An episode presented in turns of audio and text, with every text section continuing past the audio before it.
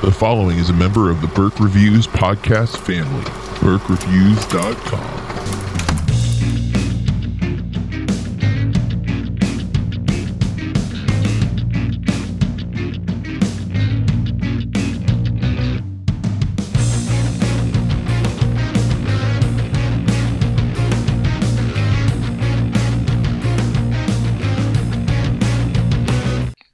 Hey, everybody, welcome to Burke Reviews Movie Club.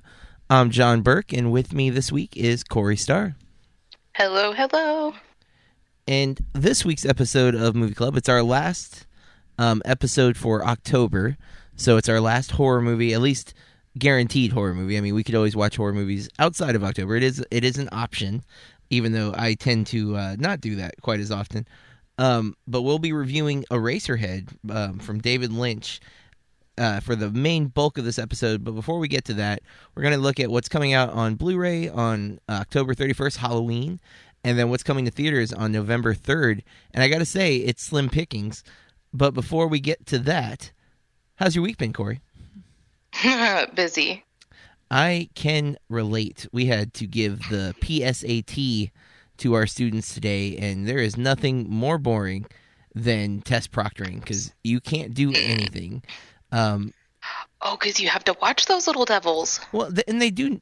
Uh, granted, there might be a kid out there who tries to cheat on a standardized test, but for the most part, you're watching them, and they know you're watching them, and nothing ever happens. So it's literally three hours of just standing and waiting and watching the clock, and you're like, "Is it time yet? No. Is it time yet? No." It's been five minutes. No, I'm yeah, it, it, no, Probably. that's exactly how it feels. It's, it's like it has been less than a few minutes um, since the last time you looked at the watch. Stop looking at the oh watch. no. Um, but you know, it, it's not bad or anything. It's it's definitely there's way worse ways to spend your day.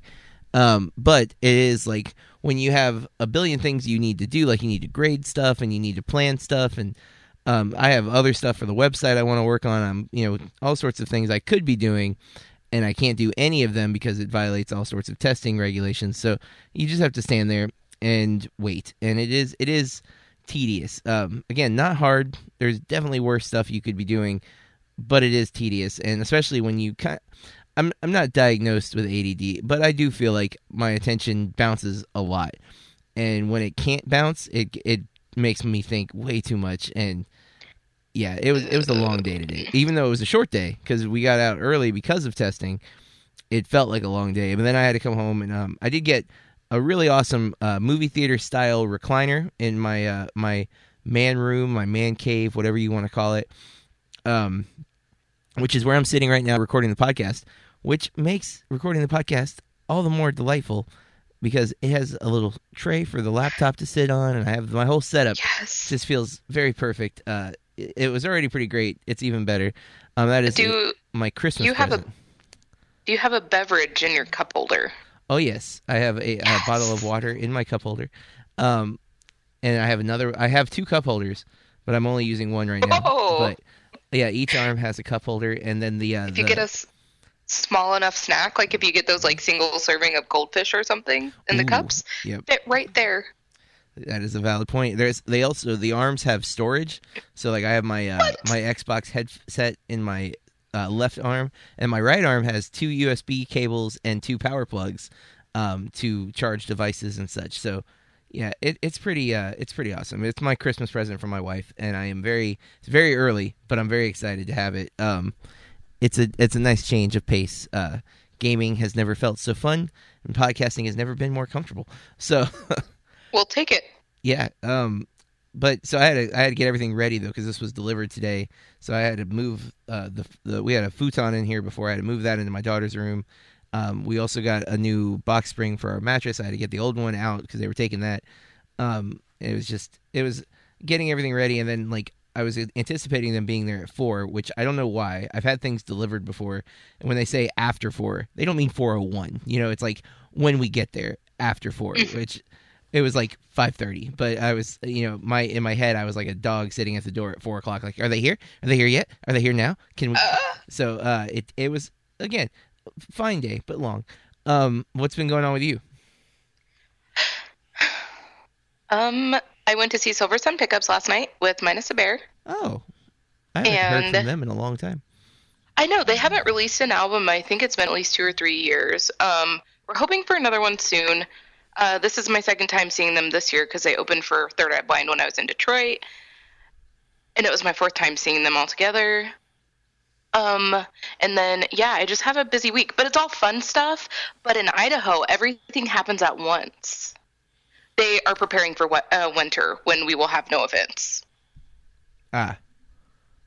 Yeah. Um we are we are actually in the midst of a cold front. Uh it's supposed to get into the 50s this What? evening. Yeah, I'm excited. It's very early for that though, which is not usually a good sign because that sign. means it's like hot for the the actual time it's supposed to be cold. But um Mm-hmm. I do like I do like it when it gets about in the 50s. It's it's kind of my wheelhouse. You know, I get to wear jeans and be comfortable in them. So And sweaters and oversized sweatshirts and Yes. Yeah, hoodies are my favorite, but I can't wear them most of the time. So, um, but uh, have you watched any movies recently aside from uh, uh, Eraserhead? no. Ah, well, I have seen a few since our last podcast. Um, I've I rewatched the Evil Dead trilogy, Yes. which I, I wrote uh, my my editorial I posted today uh, argues why I think E- Evil Dead is the best one of the three. I love all three, so don't don't none of them are insulted. But I just the uh, I feel like Evil Dead is not taken seriously as a horror film, and I think it's an excellent horror What? film. Yeah, I mean it's it's beloved, but I just feel like people think of it as a comedy too, and it's not. It, it is a straight horror film. And you are talking about the very first one. Correct, not the remake from whatever 2008 or whatever Mm, oh, year. no, because the second one's Evil Dead 2, right? Yes. So I just want to make sure you're talking about the first one in the trilogy. Correct. I love that movie, and I think that there are definitely some really creepy parts in it. Mhm. Like when she's stuck in the floor in the basement, and Yeah, ooh, I people are wrong. uh, agreed. Um, I watched Personal Shopper, the uh, Kristen Stewart film. Um, I really liked that a lot. It's definitely a thinker. Did you did you see that it's already getting Criterion? Yeah, it collection? came out on Criterion. Uh, I did. Oh, It's- it didn't even like go to regular version. No, and this is that's apparently a thing. Remember, we encountered that with uh, with Lore and Oh, something yeah. else. Um, so yeah, apparently Criterion films are not just classics anymore. Which I don't know if that's. I, I'm honestly I don't know if that's uh, a new thing or an old thing. It may have they may have always released new new stuff that maybe isn't getting picked up anywhere else or is considered like an instant classic, um, which is of course a weird statement. But um, I uh, I have to redo that one. I also watched a few uh, documentaries, and um, I just finished watching The Cabinet of Dr. Caligari, uh, which is a German Oh. expressionist film from um, the 20s, and uh, silent film at that. Um, it's together with Nosferatu on Amazon Prime. I don't know if it's the. It was. I enjoyed it way more than I enjoyed Nosferatu last year, um, but I don't know if it was a good cut or not. I hope it was, but um, it seemed good. It seemed, you know, like what I would have expected. So, um, yeah, I've watched a bit. I have not been to the theater though uh, for two weeks. I did not make it to see the Snowman. Yeah, it, it's uh, uh, well, technically, I went today to my Regal theater and had them. I bought a ticket for uh, Boo to Madea's Halloween or whatever, um, with my movie pass, and uh, just so I could get the digital copies for um, Hitman's Bodyguard American Assassin and Jigsaw when I see that later this week. Um, it's the only reason I bought a ticket. I did not go watch the movie, but I did technically go to the theater on my way home today and bought a ticket real fast, and I was like, "Mm, I'm good. Um, but no offense to the Madea fans out there, I just I've never enjoyed the Madea character. Um, I don't find it funny. I don't understand exactly why people do, but everyone has their own you know taste. So. All right. Well, you have nothing to add to the movie conversation, so let's see what's coming out on Halloween on October 31st, 2017 to home video, which is VOD, Blu-ray, or DVD. And there's only one. Do you have any guesses? I will tell you it was a summer flop. Oh no. Uh, I can't guess. It's based on a Stephen King novel, and it doesn't feature a clown. Yeah. Oh, Dark Tower. The Dark Tower is coming home. Um, I will say, while the movie is not good, um, it has a 34 Metacritic, uh, and it it deserves that. Um, unfortunately, because Idris Elba is so good in it, and his character Roland, who is the gunslinger, is so interesting and so cool on screen that it is a travesty that it's in this film because the character still is awesome. So I do recommend checking out this movie. Uh, just know that you won't love it, but you'll think Idris Elba is an amazing action star and deserves a better film to showcase how great he really is because he's great just inside a really bad movie. That's kind of disappointing because I really like Matthew McConaughey too. I normally do. I, I think McConaughey's performance is not good in this movie. Um, it may be the writing, or it may be that he knew it was a bad movie but wanted the paycheck. I have no idea, but it was not his best performance by any means. Um, the kid in it who is technically billed as the lead, I think, is Tom Taylor. He's fine. He's not anything. He, he honestly shouldn't be in the movie to me. Like he's he's not the character that one. My understanding, the book is based around Roland. All all seven books, and while the kid Jake shows up in the book, he's not the main character. He's like an ancillary character that just pushes the gunslinger to one ma- mission or one path. Um, and again, I've not read the books, but that's my understanding. Uh, It's just it's such an unfortunate thing because the movie could have been great. I think uh, the books sound really awesome. I haven't read them, but I- what well, I've heard, people people love them. My brother read all of them yeah, and they as they span like. 20 years. Um, they started in the 80s, and there's like a 15 year gap or something between like book four to book six or book five. I'm sorry. Math. Oh, I did not know that. yeah. I, I looked into it because I want to read them, but to, to read them all, it's a it's an investment. You got to drop at least, you know, if you're maybe lucky to find them for seven bucks, you got to drop seven, you know, forty nine dollars. Is that math? John, you're a teacher. Support libraries, man. Hmm. Hey, I just bought it. Thank you very much. I'm going to be uh, attempting to read that thousand page book, so I'm probably good for a year or two. Dang. Um, but yes, uh, that leads us because it's the only thing coming out. So our recommendation, I guess, is to maybe check that out. not see that one. I mean, Rent something that's old first. Idris Elba is really good though. So if you like him or if you like an interesting character inside a bad movie, there you go. Um, although Personal Shopper is out to, uh, I, you probably can't rent it on Blu-ray or DVD because it's released on Criterion. So your best bet's going to be VOD. Um, it is oh, available I didn't on think about that. yeah, it's it is available on Vudu and um, uh, iTunes and uh, Amazon and all that. So rec- I do recommend Personal Shopper if you haven't seen that or if you haven't heard of it. Um, technically, it is a horror film, although it's more drama. Um, there's definitely horror elements inside of it that are pretty awesome, actually. So, um, that leads us to our theatrical release on November third, and it's there's only one, and that's unusual, but it kind of makes sense because no one wants to compete with Thor Ragnarok coming to theaters near you, directed by Taika Waititi, uh, who I am a huge fan of, uh, starring Chris Hemsworth, Tom Hiddleston, Cate Blanchett as uh, the villain in this movie, Mark Oh, I Ruffalo. love her. We get Idris Elba again, uh, Jeff Goldblum, who's always fun, Tessa Thompson, Karl Urban. I didn't know Karl Urban was in this. Awesome. Um, Anthony Hopkins, Benedict Cumberbatch is apparently making an appearance um, as Doctor Strange, which I knew because of the uh, teaser at the end of Doctor Strange.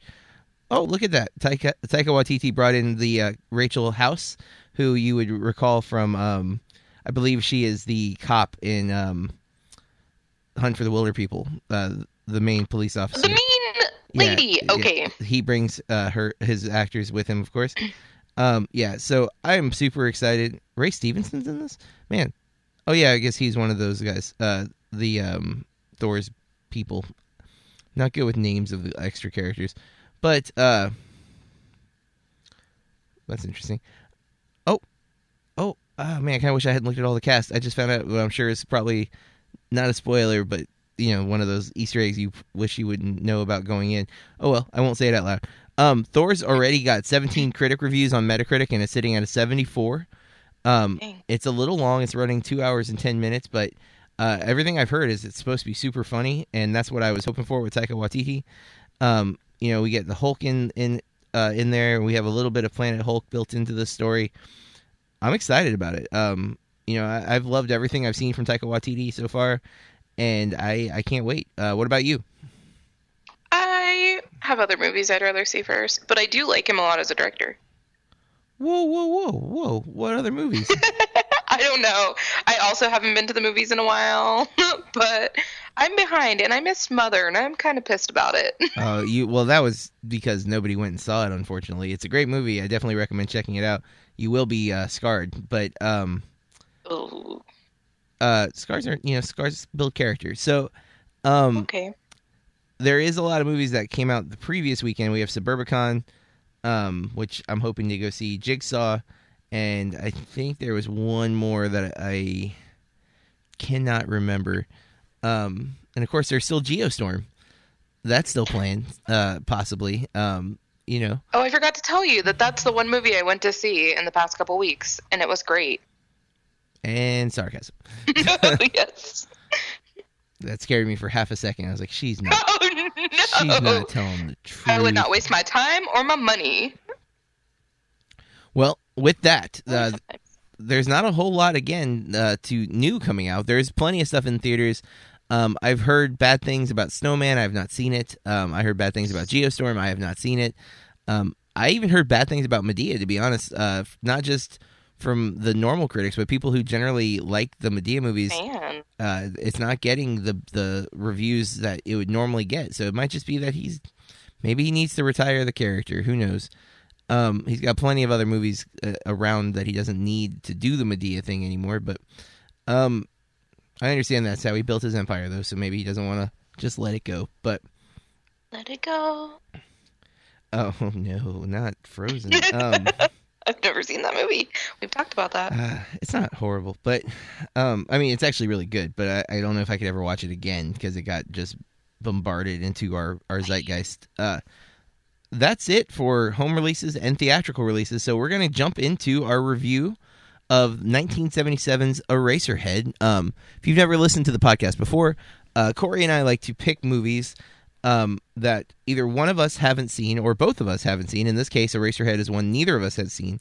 Um, we watch them and we don't talk to each other about the movies normally, although we had a little little exchange yesterday. So I think I might know where Corey's sitting with this movie, but I'll find out. Um, but we we don't talk about it until we get on the podcast and uh, we have our discussion. So we usually start with no spoilers.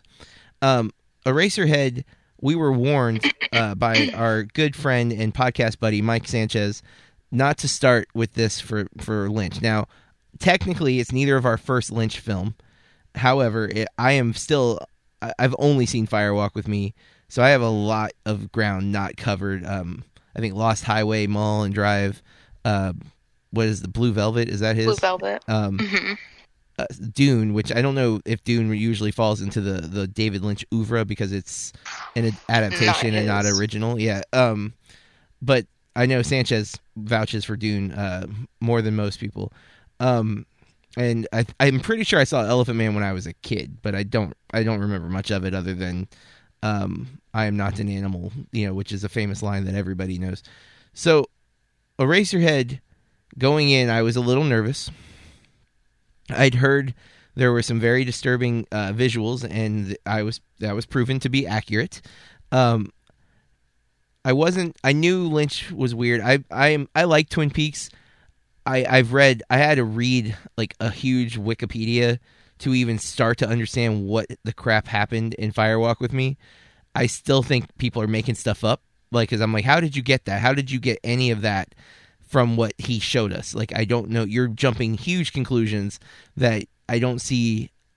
You know, unless you've done like interviews with Lynch, and from what I've heard, he doesn't give a lot of information in his interviews. He's very cryptic. No. So I like Twin Peaks. I, I've seen, I think the first two seasons. I have not seen the new stuff from Showtime, and I saw Fire Walk with me, and now I've seen Eraserhead. Those, that's all my David Lynch. Um, other than hearing other film people talk about how great he is or how weird he is. I mean, there there seems to be a consensus that he's brilliant, but that doesn't mean you like it. You know. Um, Mhm. and um, but I will say I appreciated a lot about this movie, and I watched a uh, the, uh, the Renegade cut on YouTube of I don't remember the actual channel name, but the he does a series called Renegade Cuts of various films. I usually like his analysis; he's very detailed. He's also um, even when he's giving his own take on something, he's good to point out that there's other interpretations and things like that. And I, his interpretation definitely gave me some perspective to look back at the movie. And so while I was uncomfortable and at times miserable watching it, I definitely think that was the feeling that I was supposed to be getting from the movie, and thus I think it was executed very, very well. Especially because if I'm, uh, I am fairly certain this is Lynch's first film, and I'm going to confirm that while Corey says her Yes. thoughts on uh, Eraserhead. It was his first film. He had a hard time getting it funded. Actually, he was working on it for a long time before he actually was able to make it. Um, I also um, definitely did feel it was very desolate. um, I felt pretty. It felt like it was pretty hopeless. Um, but mostly, I had an overall, you know, overall feelings of confusion. I was very lost. I was like, what the heck? I think that this is a film that you need to watch once, then you need to do some research, and also read the plot, and then watch it again. I feel like this is a two viewing film. I think probably all of his have that level um, because he's not very surface level. He likes to keep things um, unclear and things move. And uh, one of the things I found interesting about this film was that uh, Lynch has not said, as as again his he's notorious for. Um, all he's said is that his interpretation of the film has never been stated in any way that he's ever heard. So no one has articulated what he took the film to mean, but still pushes that there are multiple meanings. So that And I, oh, no, no, go ahead. I appreciate that about him. Um, that he doesn't. It's kind of. I feel like it's kind of like how I and you and a lot of people might view uh, reviews, where um, we don't want it to influence the way that we feel about it or how we see the film. And I wonder if that's one of the reasons why he is very, you know, Well, quiet about all I, of it. I think he's definitely a, a true artist in that way. Um, you hear that with musicians too, that they won't tell you what the song's about or what they were thinking about when they wrote a song. And then there's other songs that are more commercial that they have no problem telling you what. It was like, well, I, I was at Starbucks and someone hit my shoulder and smudged my shoe, and I wrote this song. You know, as, there's that, and then there's the artists who have these deep songs that could be about anything, and they want the listener to kind of make it mean what it means to you. And I mean, a lot of films do that outside of it, and they they can still have a commercial, traditional Hollywood style plot and story. Lynch goes above and beyond, making it absurd and weird and um, unsettling.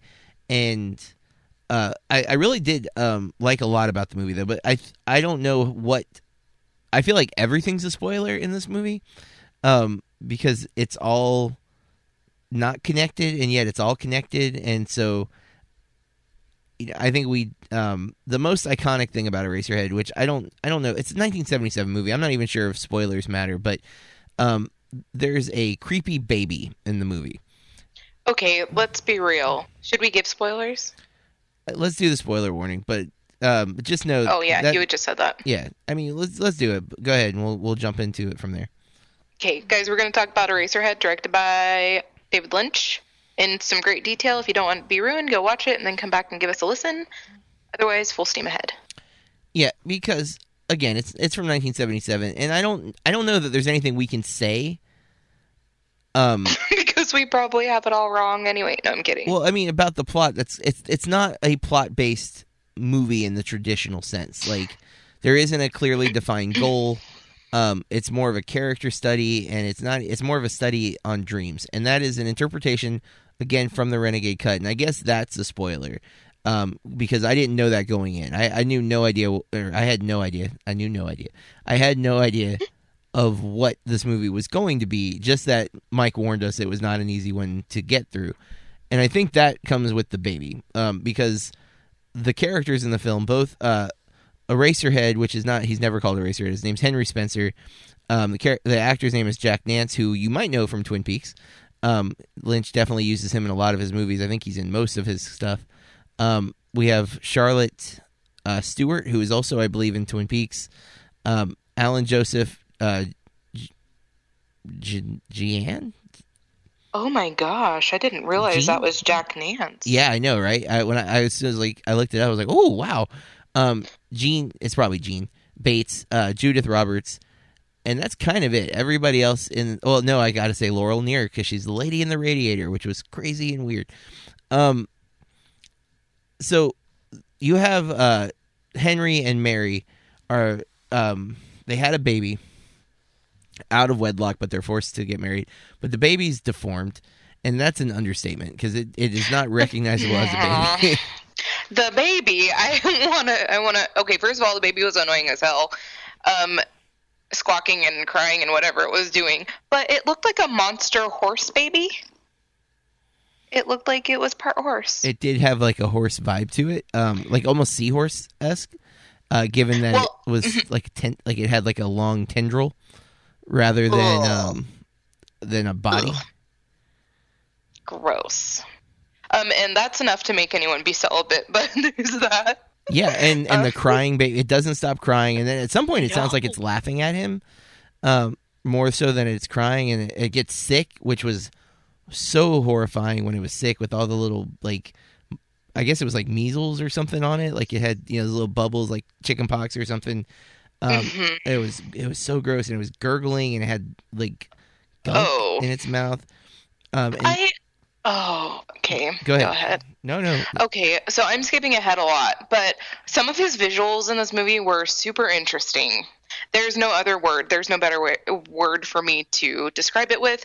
Um, like he, when he goes to dinner at their house and they're having like little baby chickens that are, I think they said they were man-made. they did say they, they like, were man-made. they cut into them and they're just like oozing stuff. And I was like, why do I eat meat? yeah, And then I and when the baby there's a part with the baby and I swear to gosh uh that when this happens I swear that those were grits. they were like Oh. oozing out of the baby. Oh no.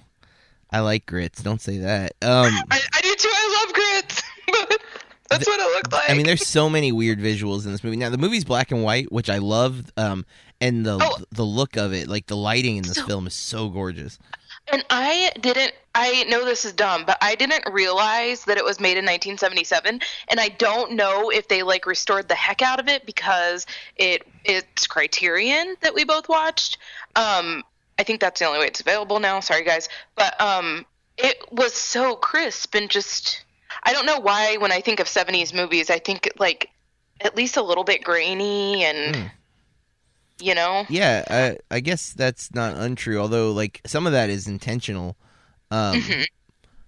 but like Chinatown did have a little bit of a grainy quality to it. Um but not too much. But then like uh, Texas Chainsaw very grainy, you know, but I, I definitely think that was a choice um for the style of Texas Chainsaw. But um yeah, it's it's not grainy at all. Uh super crisp and there's some really cool like there's so many visuals. I mean like the name of the movie uh is twofold, right? Like it's his hair. His hair is tall and kind of flat like an eraser. But there's a part in the movie where his head pops off um, in a dream, within a dream. It's very much an Inception type thing in this movie. There's uh, essentially, according to the Renegade Cut, the entire film is a dream. It's all like a nightmare, um, and there's a lot of good logic behind that, um, which uh, again I really came to appreciate all the more. But um, because the film opens with like an overlay of him sideways of um, Henry like sideways, and you can see what looks like uh, a meteor or asteroid, or but it's eventually revealed to be more of a planet, as there is a house on that planet, and in that house there is a creepy looking man who operates gears, and then like the horse baby looking thing comes out of his mouth, uh, Henry's mouth. And the guy pulls a gear, and then it falls into a puddle. It's a very weird uh, way to start a movie. First of all, I was like, "Whoa, "Okay, I'm already in. I'm already in over my head. I think from the from the first shot, like hmm I'm already trying to figure out what he's doing, and uh, it doesn't get easier. Um, the scene at dinner is the closest thing that resembles like a normal scene from a, another movie, um, and it's definitely not normal, but it's the closest thing because there's like you know dialogue and people have conversations. Although those conversations are erratic and crazy, um, and Mary uh, freaks out at one point, and the mom has to like comb her hair, I think, to calm her down so weird. and then the mom freaks out at dinner um and then at some point like she's asking about the baby but then she starts like kissing on henry's neck in a really creepy way and it, the whole the whole dinner thing was super unnerving. Um, the dad who was friendly to Henry was also definitely crazy, um, yelling something about plumbing, and then the the man made baby chickens like or mini chickens that then uh, not only were they bleeding when they cut into it, but they were like pulsating, like the legs were moving.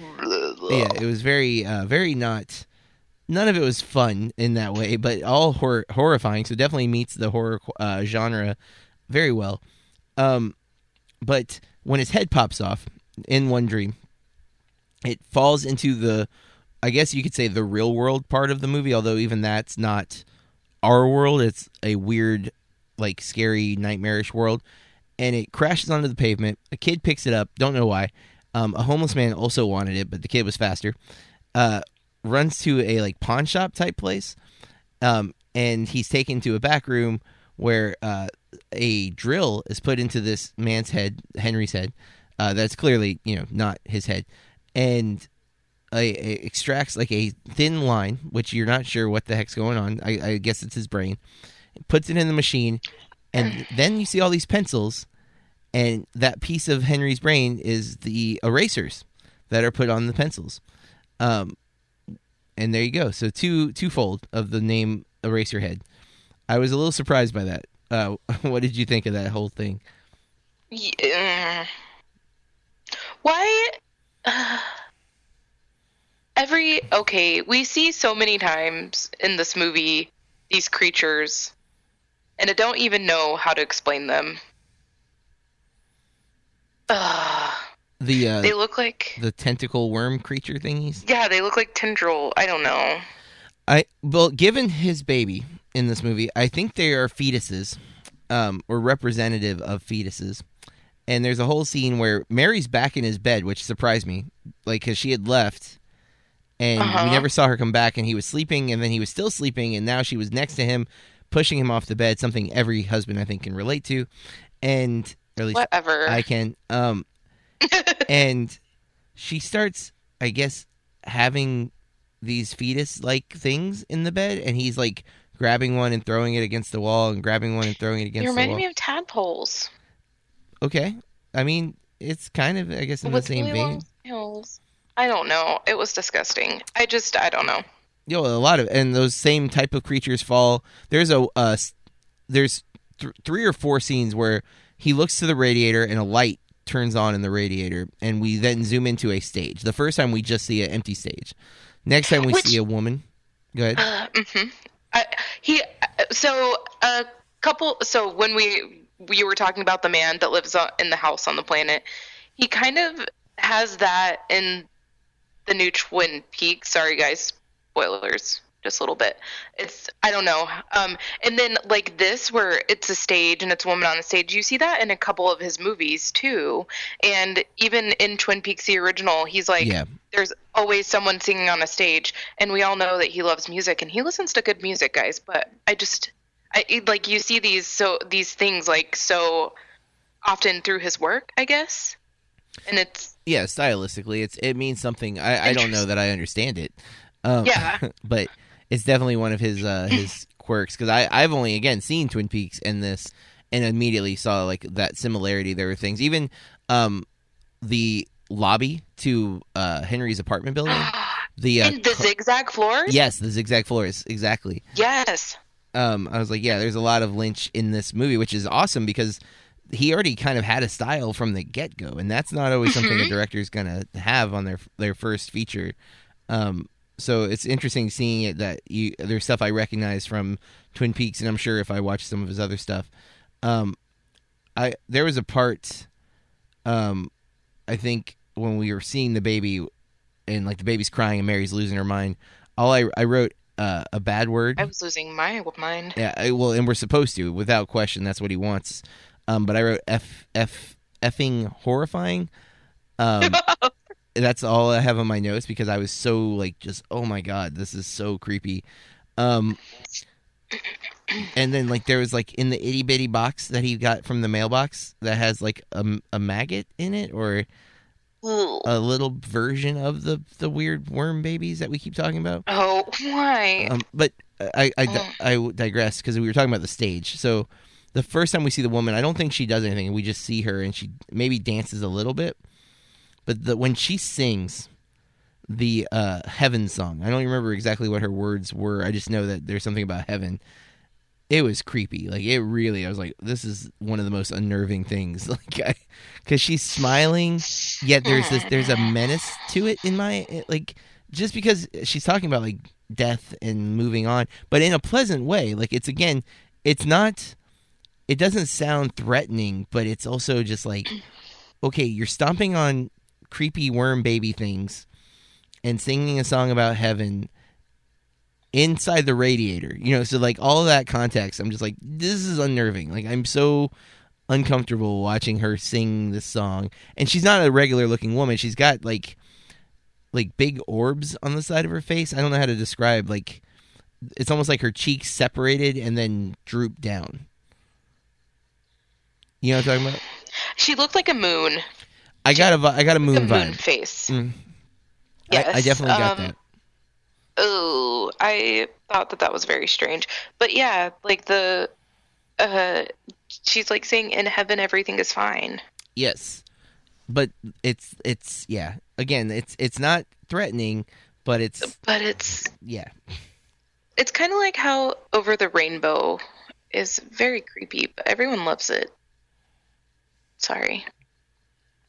Now, uh, the the part we got to talk about. He loses it and kills the baby, and he kills. This is where the grits come in, guys. yeah, he kills the baby in a in a crazy way because he's cutting the bandages off of the baby, which like we the baby doesn't doesn't look like It's a normal baby. Yeah, it's swaddled, but it doesn't look like it's got a full body. And given the And- imagery we've seen, it's a, uh, Mhm. we just I think I assumed it was uh, It's a worm baby. a worm baby. So while he's cutting the bandages, the baby's freaking out, and and it's apparent that he's not cutting just bandages, but um, I guess. Uh, and eventually we see it open up, and like what I'm assuming is supposed to be its heart, um, and he does stab the heart, and then there's a gruesome death scene that involves.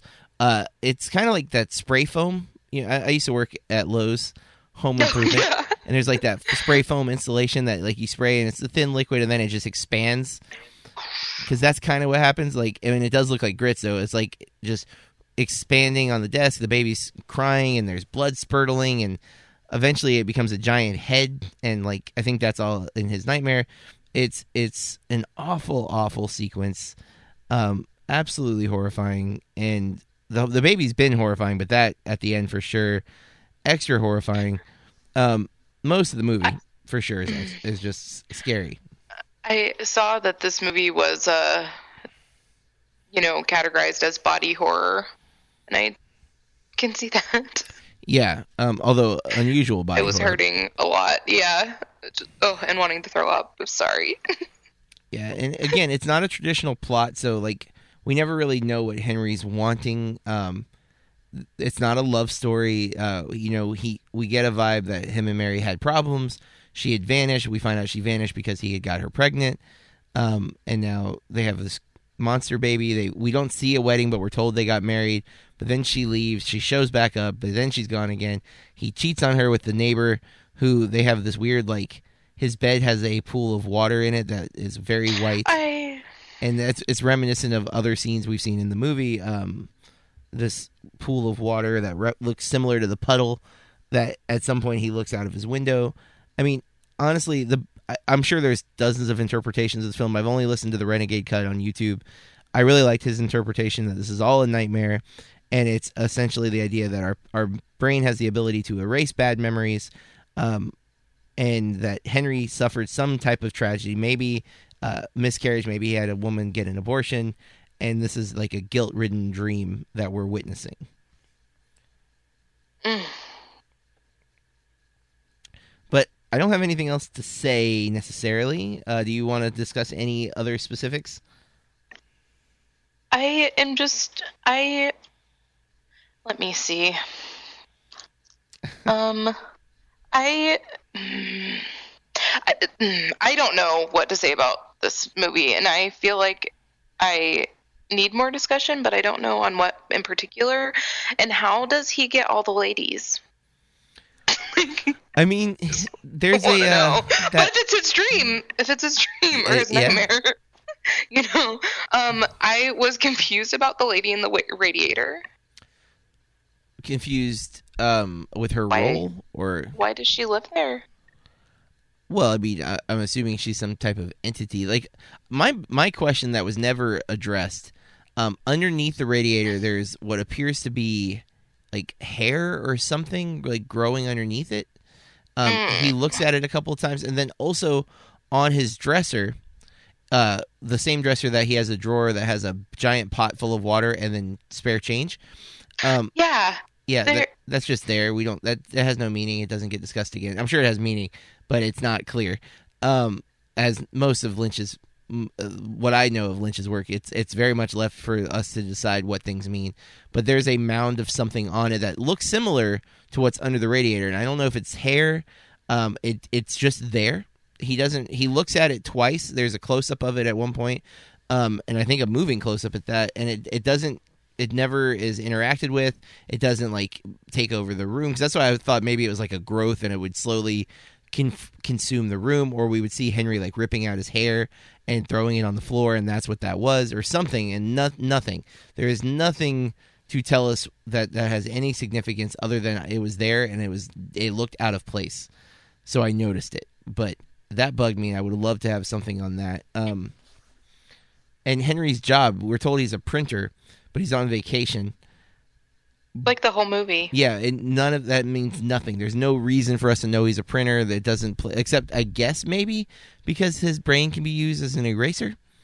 But I don't think so. Um, so, and again, I'm I don't think that that's bad necessarily. It's just Lynch makes these type of movies, and I think you either are going to really like these because they make you think, because there's no clear uh, element. They're definitely artistic. The the composition of the frames are all super impressive. The uh, the part where the guy blows the pencil, the eraser shavings um, away, and they they are behind him, like and it's just that's uh, it's the cover of the movie, but seeing it like while it's moving and stuff, it was it's an amazing shot and that's that's true of the whole film. Like the lighting is fantastic. It's got you know there's lots of lights and dark so it's very highly contrasted um scenes and and i generally like shots like that especially in a black and white movie because there's so much contrast anyways. So there's a lot to love about this movie for sure and i totally get why it's revered. It's very difficult to watch. It's um it does i think require multiple viewings if you want to understand it I would venture to say that there's a good chance after multiple viewings you still won't understand it. Uh, you'll have your ideas, you'll have theories, and they will never be substantiated. They will never be verified. You, all you'll hope is that you find someone else on the planet who agrees with you to feel like you have some validation in your opinion. um, I, I think the consensus seems to be that it's some type of a dream. But that seems to deviate from person to person after that. I, again, I haven't read them, just what I've heard in, in passing in conversations. But um, I did the Renegade cut did help me because once once you hear the perspective of it's a dream, I do think you accept everything to be erratic and crazy. Um, and I do like surrealist stuff. Like I am a fan of Charlie Kaufman's work, but his surrealist stuff is framed inside a traditional plot usually. Um, but it's you know like Synecdoche, New York is very erratic, and each scene is its own kind of thing, and things lead to this, and Aye, aye, aye. and I really, but I really liked Synecdoche the second time around, especially. Um, Eraserhead, I really liked a lot about it. I definitely see why people love it.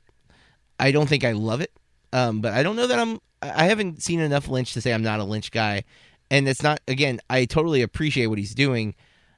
I just don't know if that's always going to work for me. Like I don't. I do like story, and I do like traditional Some story. answers. Yeah, I, yes, I, I like ambig- I like an ambiguous idea. I don't need to know everything, um, but I do like to know. I do like to know that the director or the writer, in this case both, um, has a goal for me to understand specific things, and I don't know that Lynch does. I think he kind of likes it to be, um, if nobody gets it, that's cool too, you know.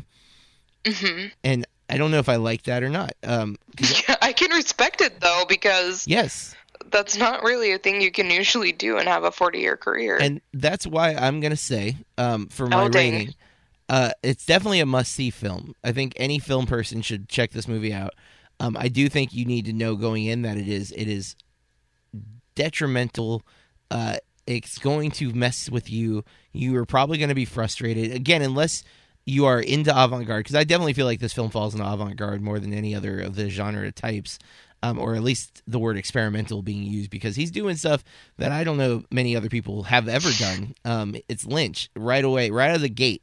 This film screams David Lynch to me, and it's it's beautiful. It's uh, the cinematography is fantastic. The performances are great. I really thought uh, Jack Nance as Henry did a terrific job being this kind of nerdy, dumpy in himself um, character that was really interesting, and yet there's a level of sympathy to him.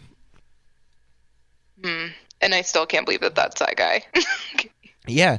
Um, which I like him on Twin Peaks too. Actually, he's one that right away I too. thought I was like, hey, he's not a bad guy.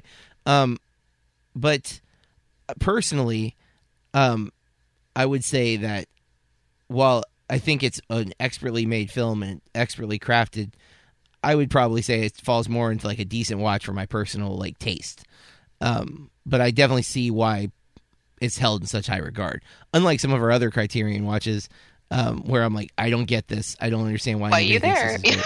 But this one I totally get. Like I totally see. It's it's a it's beautiful. Even the sound. oh yeah. It oh. And I watched it with headphones and on, and oh. my Oh. god, um, I was like, I can't imagine the baby losing whale. my mind. Yeah, there were times where I'm like, yeah, I, I didn't even talk about the soundtrack. It's it's uh, not the soundtrack necessarily, but the sound in general, the sound design. Um, there is music.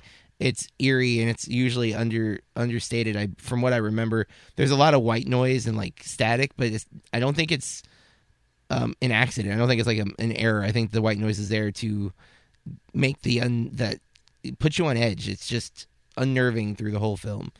Um, yeah, so that's my my stance personally. Probably closer to a decent watch for my personal taste. Totally get why it's a must see though, and it's a film again. Um, I think if you are trying to become more knowledgeable about the art of film, you have to dive into David Lynch. Um, he's he's done everything. His approach is very much the art the artist. The um, you know, I'm going to do what I want to do, and you either like it or you don't. want. Yeah, Um, I, I'm going with decent watch. for personal Uh, taste or overall. I feel like there on that there are two separate ratings. If you're a film person, must see film. But if you're the every man, then I would say decent decent watch. I don't feel like it's going to appeal to a lot of people. Oh yeah, Um, it did feel long to me, and I think it was because of that crying monster. it it's there's there's a level of torture to this movie. I think, and I think Yeah. that's by design. Um, again, And- and so And I feel like I need to watch it again, but I don't know when I'd be able to work myself up to it. It's not as bad as Requiem for a Dream, guys. If we're gonna, you know, but it's pretty. I don't know. well, I think Requiem is bleaker. Um, as oh like yeah, because this this is very much like I don't know that you would you shouldn't see Henry in yourself, but um the the but I feel like the movie is hopeless. uh, Eraserhead. Yeah, I Yeah, don't But it's once you frame it that it's Henry's mind. as a dream. yeah, yeah. it's hopeless to him, and it's like, well, okay, and yet at the same time, it's not. It ends actually hopeful, right? It ends with uh, a fade to white, and there's um overexposure happening when he's hugging the uh, the lady from the radiator. Um, so it ends actually on a like maybe there is a chance um, to recover from whatever horror he's experienced. Again because while he's killed the baby i don't think the baby's real. So more likely it's maybe he killed the baby Yeah. inst- you know um, accidentally. Like maybe he him and mary got into a fight. Maybe he pushed her. She had a miscarriage. So he killed the baby in that way. He shouldn't have pushed her. It's still wrong. That's, i'm not justifying that. As much as i'm saying it's not the same as cutting open the baby's chest and stabbing it in the heart um, very very different right like it's one's Ugh. accidental Or one's more murder even what I think uh, it was mentioned earlier. I think about abortion. Yeah. Maybe Yeah, and totally not trying to like whatever. But if this is a you know not very formed, you know, not very far along fetus, you know what I mean? I could see, hmm I could see that too. Yeah, and, and again, there's guilt there. Maybe she had the abortion without telling him. You know, maybe her parents made her have the abortion because there is that indication. The chicken, when he cuts into it and it bleeds, um, you know, there's that idea that I mean, it, it's not blood, blood, but it's definitely like blood like. Um, so that could be the indication there too. You know, that they made Mary have an abortion. He's upset about it. Uh, regret, that kind of thing. That's why he looks so somber. I mean, there's dozens of things um, that you could interpret again, and that's that's why this film is great. It doesn't mean it's definitely not something I would say is enjoying. Like it's not joyful to watch at all. Um, and it's not supposed to be. I don't think it's a horror movie. It's a it's it does exactly what a horror film should do. It, it makes you have a physiological reaction. Uh, you're you're irritated. You're tense. You're freaked out. There's some gross elements to it where I didn't I didn't really have to look away, but I definitely was like, ugh, you know, like oh that's nasty. Or the chicken bleeding. I was like, uh, um, yeah. So I totally get it. Um, I ended up having to rent it on Amazon as well. Um, so uh, right now we were we were both on board with Filmstruck, but right now we are very disappointed with Filmstruck because somehow or It didn't another, work for you either. no, no, it did not. Um, Mm. the subscription process is glitchy at best. Um, when Corey first did it, it charged her twice, and then it was still charging, but then it was saying no subscription. So, um, But it showed when it, when we went to our account it, when it when I went to my account, it showed that uh, there it was the monthly with the Criterion, mhm. and then it was telling me that I had to subscribe to the Criterion part. yeah. So I don't know what's going on, Filmstruck. Uh, I like the the movie selection that you have, but something's not functioning properly with your software.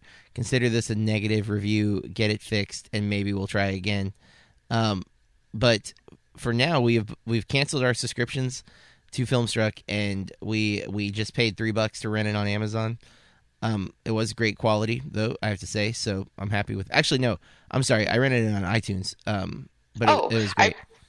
I, and you got Criterion too, is it? Uh, it was it, the image said Criterion, so I think so. Okay, But- same. Um, but it was you know three bucks, and it was worth it. Um, so that's our episode, um, and we will be uh watching. Oh yeah, good thing I actually remembered. I didn't even think to look what we're watching next week, but I already know, and I'm excited about it for a lot of reasons. Um, did, do you know what movie we're watching? No, I'm pulling it up right now. We are going to be watching uh, Rian Johnson's Brick um, from 2006, I want to say, maybe 2008. Um, it is um, Joseph Gordon Levitt, uh, and it's uh, Ooh, a coming of age film. And it's it's a coming of age film that keeps popping up on lists. It's 2005, I'm sorry. Um, that keep popping up on lists that I'm looking at Oh, and I've been meaning to watch it. Um, I've seen a couple of scenes from it on YouTube. Um, even recently, taught uh, there's a chase sequence in it that's really pretty interesting. And but recently, hold uh, on. go ahead. Lukas Haas is in this too. Ah, yes, I'm not really sure who that is. Um, I like that kid. I don't know. I might like this kid. Um, oh, he's in Inception and The Revenant. The Revenant. Oh, I like that. Um, Rian Johnson, though, do you know who that is? No. Well, you will, ma'am, because in less than two months, he has a movie coming out on December 14th. Well, technically December 15th. A little something you may have heard of called The Last Jedi. what? Yes, ma'am. This I is, didn't know. What? um, one of the reasons why I've been wanting to watch this is uh, he, he is the director for episode 9. He's also the director from uh, Looper, which I liked quite a bit, um, which also stars Joseph Gordon Levitt. And uh, I'm hearing great things about The Last Jedi from the people who got to see it already. Um, he also directed The Brothers Bloom, which sounds familiar, but I don't know what that is. Oh, Adrien Brody's in it. Oh, and Rachel Weisz. I'm in. Mark Ruffalo, totally in. Watching that movie.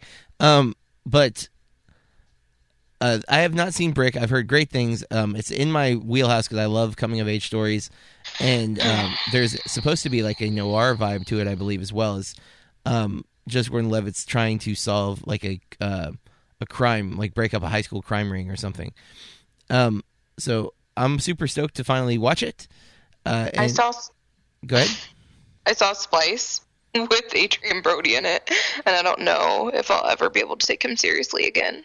Oh, see, I did not see that movie, but I saw um, he's in a few uh, Wes Anderson films. Yes, He's at least in Darjeeling. I don't know if I'm wrong with a few, but um, yeah, he was in Grand Budapest. I like him in some stuff. Oh yeah, he is in Grand Budapest, but um, I don't love Adrien Brody, but I don't dislike him. Um, but I am a Rachel Weisz fan, so anytime she's in something, I'm, I'm probably gonna watch it. But which is funny because I didn't realize that was the woman from The Mummy for a long time. I just loved her in The Lobster so much, and then I loved her in The Fountain. And when I was like, I'm like, oh yeah, she's in The Mummy. And then I started realizing how She's many the Babe films. Librarian, everyone. hmm And I've seen her in tons of other movies too, and I just didn't realize it. But yeah, I've become a huge Rachel Weisz fan. Um, so Rian Johnson's movie Brick will be our next episode. Uh, if you watch it and you want to s- send your thoughts on it, we might read them on our podcast. You can email us at contact at burkereviews.com. That's contact at burkereviews.com. Um, you can follow me on Twitter and Instagram at Burke Reviews. And Corey, At Corey R Star, two R's on the end. see what we're doing, what we're watching. You know, even tweet at us, say what's up. Um, thank you for listening. Please tell your friends if you would rate Burke Reviews podcast on iTunes. Um, we do this one and top five movies under Burke Reviews podcast.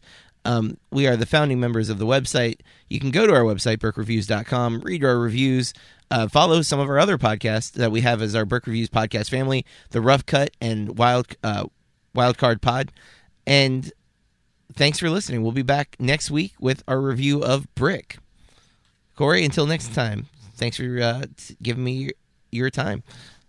Thank you. Bye, guys. Peace, everybody. This has been a Burke Reviews podcast. BurkeReviews.com.